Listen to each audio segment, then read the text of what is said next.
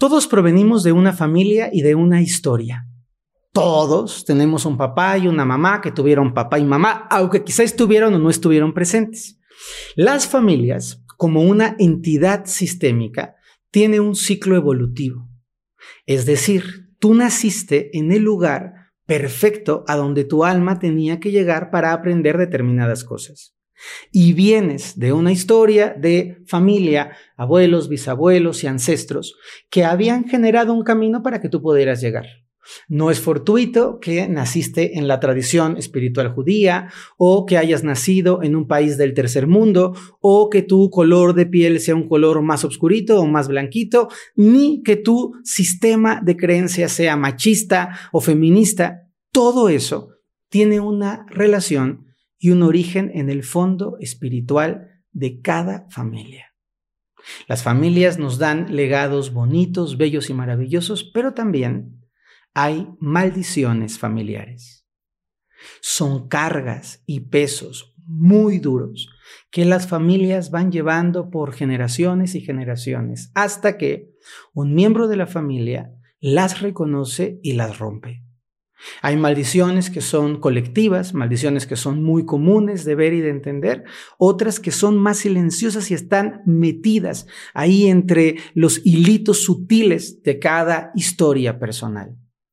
El día de hoy vamos a hablar sobre dos maldiciones muy famosas y sobre otras que pueden estar ocurriendo en tu propia historia y por supuesto, te voy a compartir el remedio y el palito. ¿Cómo puedes tú al menos empezar a indagar para liberar esos pesos y esas cargas tan duras y tan dolorosas.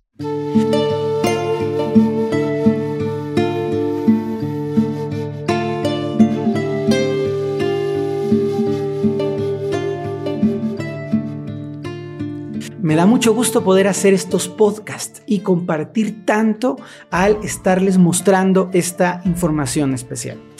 Resulta que hay una familia que todos conocemos, unos hasta dicen que son parientes, que es la familia real británica.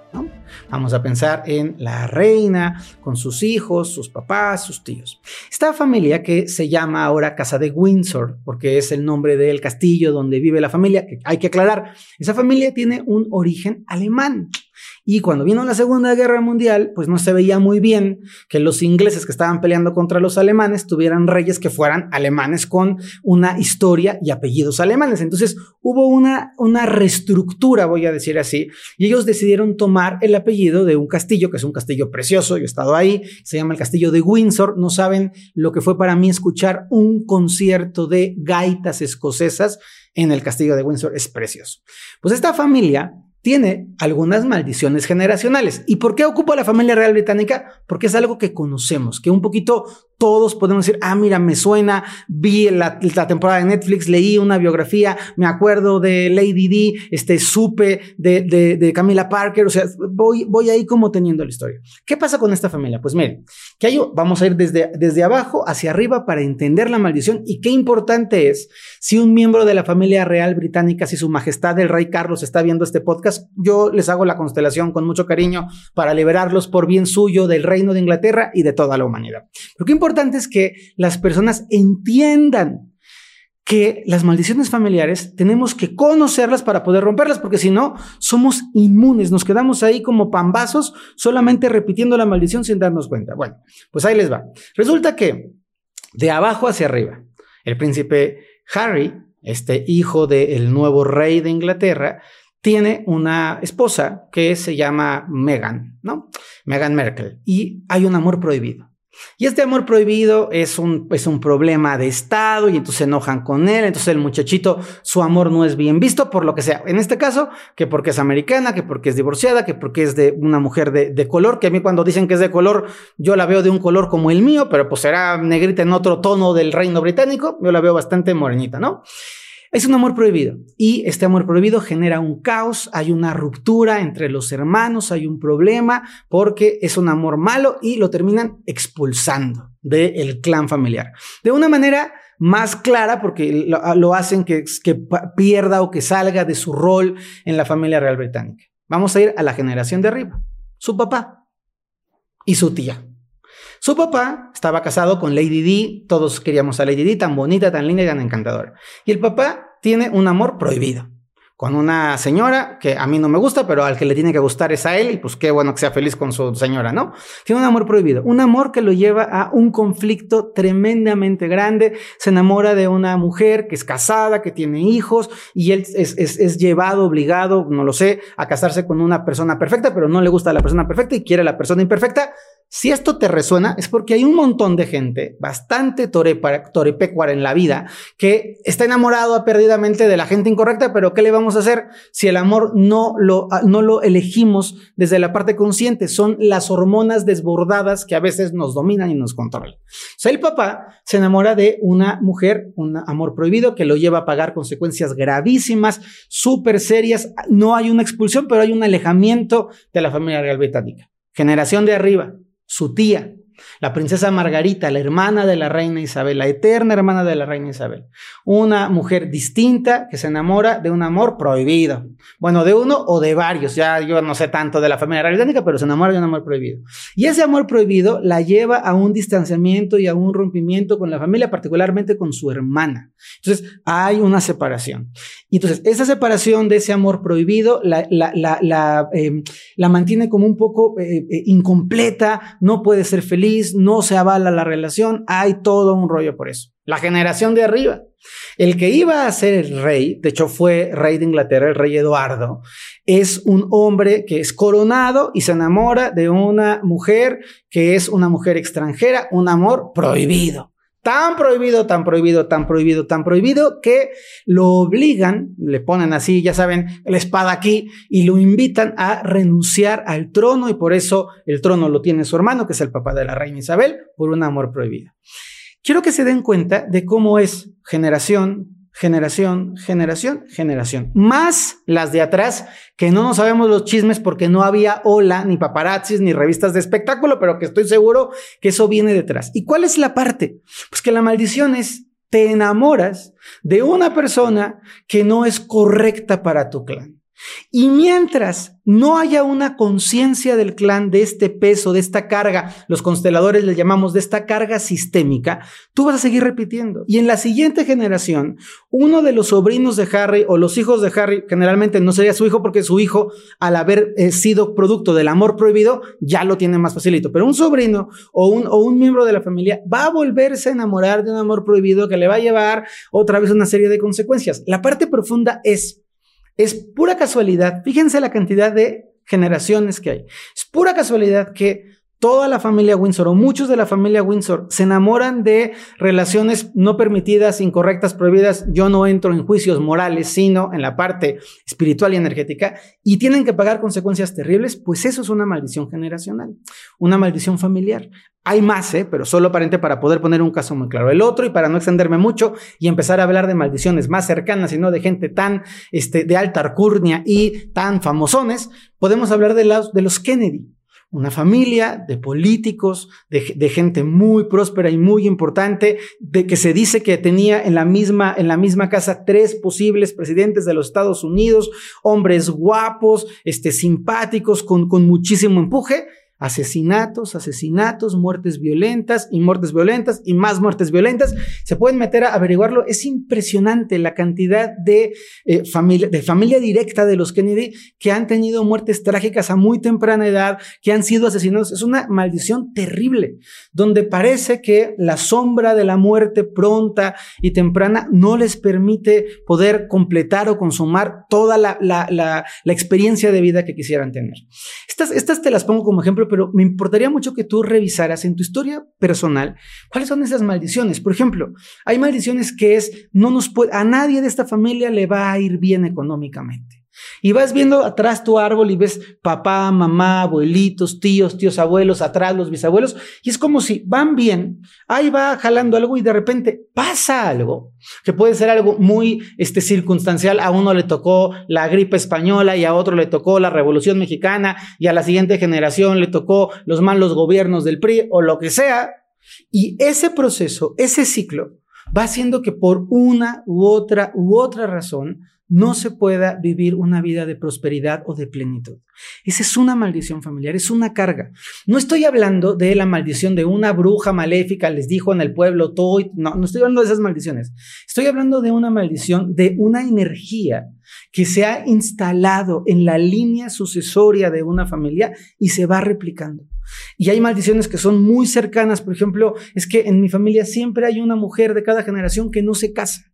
Y por más que, mira, reviso y fue allá, o se casó, pero a los poquititos este, meses se tuvo que divorciar, o este, se, se, se juntó, pero ya que era muy feliz, se le murió el marido y terminó sola. Hay que empezar a revisar la historia, decir, mira, uno, otro, otro, otro, otro. ¿Será normal? ¿Será normal que en esta familia hay un tipo de padecimiento mental y uno está loquito y el otro, y digo loquito con cariño y con respeto, uno tiene un trastorno mental y el otro tiene otro trastorno mental de otra, de otra manera y el otro tiene otro trastorno mental y aunque no es el mismo diagnóstico, los tres hombres de esta familia son incapaces de valerse por sí mismos y están atrapados, asfixiados por un comportamiento autodestructivo. Hay algunas maldiciones que son como, como eh, muy, muy palpables, muy claras y hay otras que tenemos que empezar como averiguar. Por ejemplo, me tocó en las constelaciones atender a una familia cuya maldición era la ilegitimidad. En este caso era una familia de mexicanos que radicaban en Estados Unidos, se fueron a Estados Unidos de forma ilegal, como decimos aquí, de mojados, y entonces eran ciudadanos ilegítimos en Estados Unidos. Y había esta sensación de no me, no me siento del todo libre, este, tengo miedo cada que la policía me detiene, no me atrevo a exigir mis derechos porque soy ilegal. vivían con este miedo de ser ilegales. Tienen unos, unos hijos, esos hijos son ciudadanos americanos, crecen en Estados Unidos, se sienten, están felices y recontentos y la hija se casa con una eh, persona de ascendencia italiana de los Estados Unidos y para la familia italiana del esposo, la hija es ilegítima, no es suficientemente eh, elegante, no es suficientemente correcta para el hijo. Entonces sufre la ilegitimidad. Aunque es americana, es ilegítima porque no es del nivel o de la condición o de la historia que la mamá mamucas de este muchachito quería para su hijo. Entonces hay un rechazo. Tienen unos, un niño. Y el niño que tienen ellos, este matrimonio de la, de la hija de los mexicanos y del italiano, tienen un niño. Y este niño es un niño que tiene una, una hiperactividad brutal y el niño es ilegítimo, es rechazado, no es bien visto. No está, no pertenece al sistema escolar, sus compañeritos lo ven como por porque está enfermo. Voy a ir atrás, le pregunto a los que se fueron de migrantes, oigan, cuéntenme la historia de su familia. Pues el papá venía de una familia en donde la mamá era la segunda esposa o la amante o como quieran ponerlo del papá. Entonces él siempre fue el hijo ilegítimo de la familia. Entonces no había, no era legítimo porque nació de una mamá incorrecta. No era legítimo porque se fue a Estados Unidos. No era legítimo porque no era de la condición No era legítimo porque daba mucha lata el niño. Le pregunto si sabe algo de este papá. Le pregunto si sabe algo sobre sus papás. Y resulta, y esto es una historia que dije, wow, qué impacto, cómo puede a veces la vida tender estos puentes tan particulares.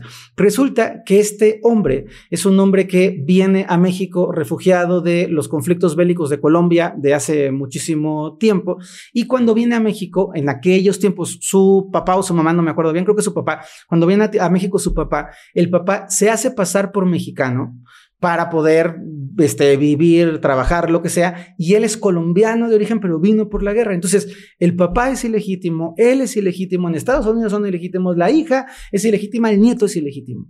Esto tiene que romperse. Tenemos que hacer conciencia de decir, no puede seguir pasando en mi familia esta maldición o esta carga. No podemos seguir consintiendo y haciendo como que no pasa nada cuando una y otra y otra y otra vez vamos arrastrando un peso o una carga familiar. ¿Qué es lo que yo te propongo? Bueno, pues te propongo primero que observes a tu familia, que te des la oportunidad de decir, a ver, vamos a revisar qué tipo de cargas, de historias o de pesos vamos llevando. A lo mejor no tiene nada que ver con este, la muerte o no tiene nada que ver con la ilegitimidad o con el amor. Pero tal vez dices, híjole, me doy cuenta que voy observando y la abuelita se quedó cuadraplégica, no se podía mover físicamente. Luego voy viendo y digo, mi mamá se quedó en una casita en un pueblito y nunca pudo moverse del lugar. No, está, no estoy hablando físicamente, pero no se pudo mover.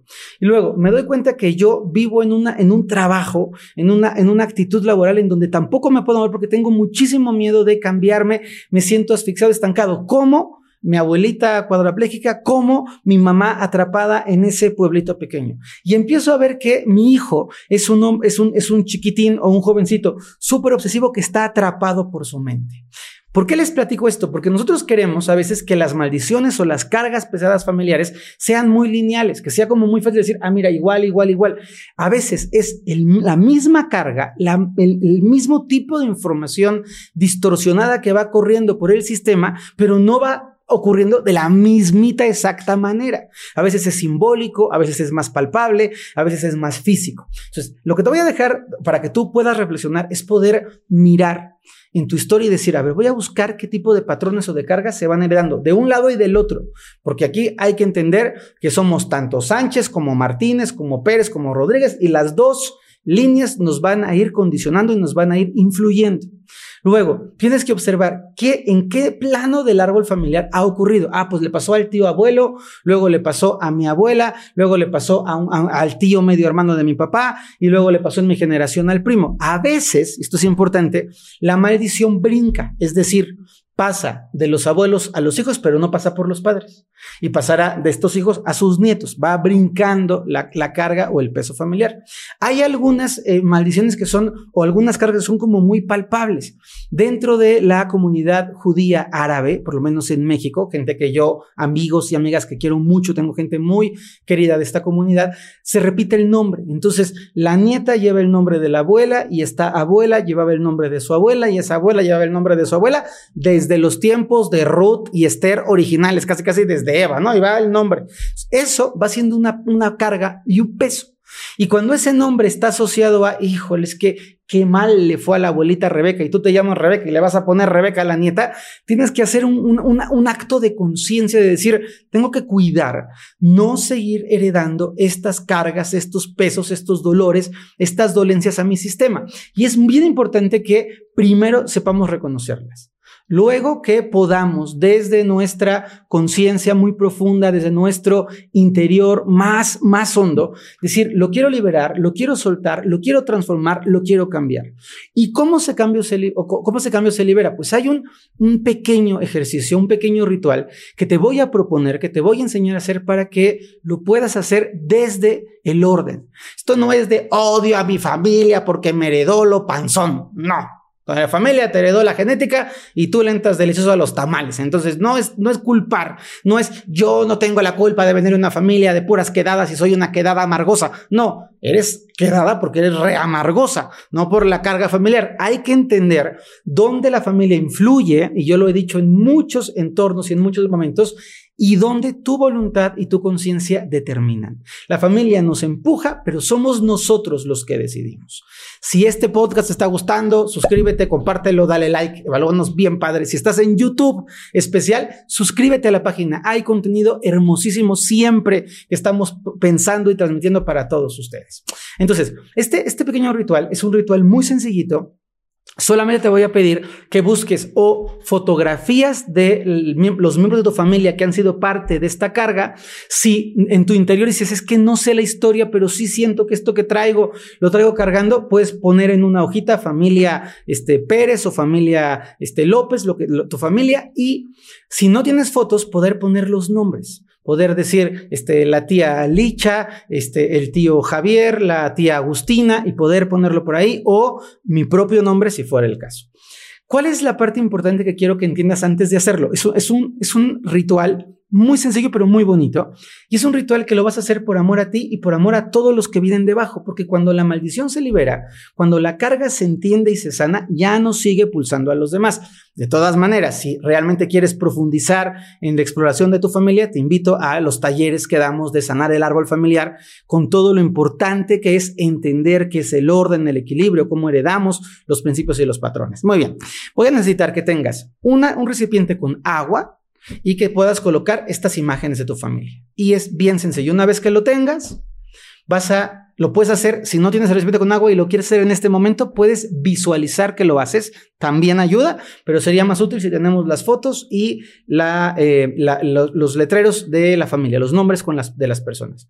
Vas a sumergir tus manos en el agua y vas a sentir el peso, la carga y la historia de ese patrón determinado. Vas a comenzar a limpiar tus manos. Puedes hacerlo visualizando esa agua. Vas a limpiar tus manos de ese peso y de esa carga y vas a decir, desde la honra por esta familia, por todos los miembros de este clan que han vivido la carencia, la enfermedad, el aislamiento, el rechazo, la exclusión, ese patrón que estás queriendo limpiar. Yo me limpio por amor de esas maldiciones, honrando a todos los miembros de mi historia, aceptando lo duro que debió ser para ellos y liberándome como un acto de amor para mí y para mi descendencia. Y vas a limpiar tus manos, vas a sentirte ligera. Y si sientes el peso y es una maldición muy fuerte, es una carga muy profunda, te sugiero que lo hagas todas las noches, por ahí de las 7, 8 de la noche, por 14 días. Cada noche volver a hacerlo y volver a hacerlo para poder ayudar a que se desprenda y sanar. Quiero decirte que el hecho de que te des cuenta de la maldición ya es parte de la sanación. Pues les quiero muchísimo comunidad, es un gozo para mí transmitirles, sé que ustedes aprecian esto que estamos haciendo y su mejor manera de hacerlo es compártanos, coméntenos, mándenos sus sugerencias. Estamos con el corazón abierto para poder darles cada podcast contenido que sea útil, bello y que les ayude a tener una experiencia de vida mucho mejor. Luz y bien para todos y a sanar esos linajes desde la honra y con mucho amor.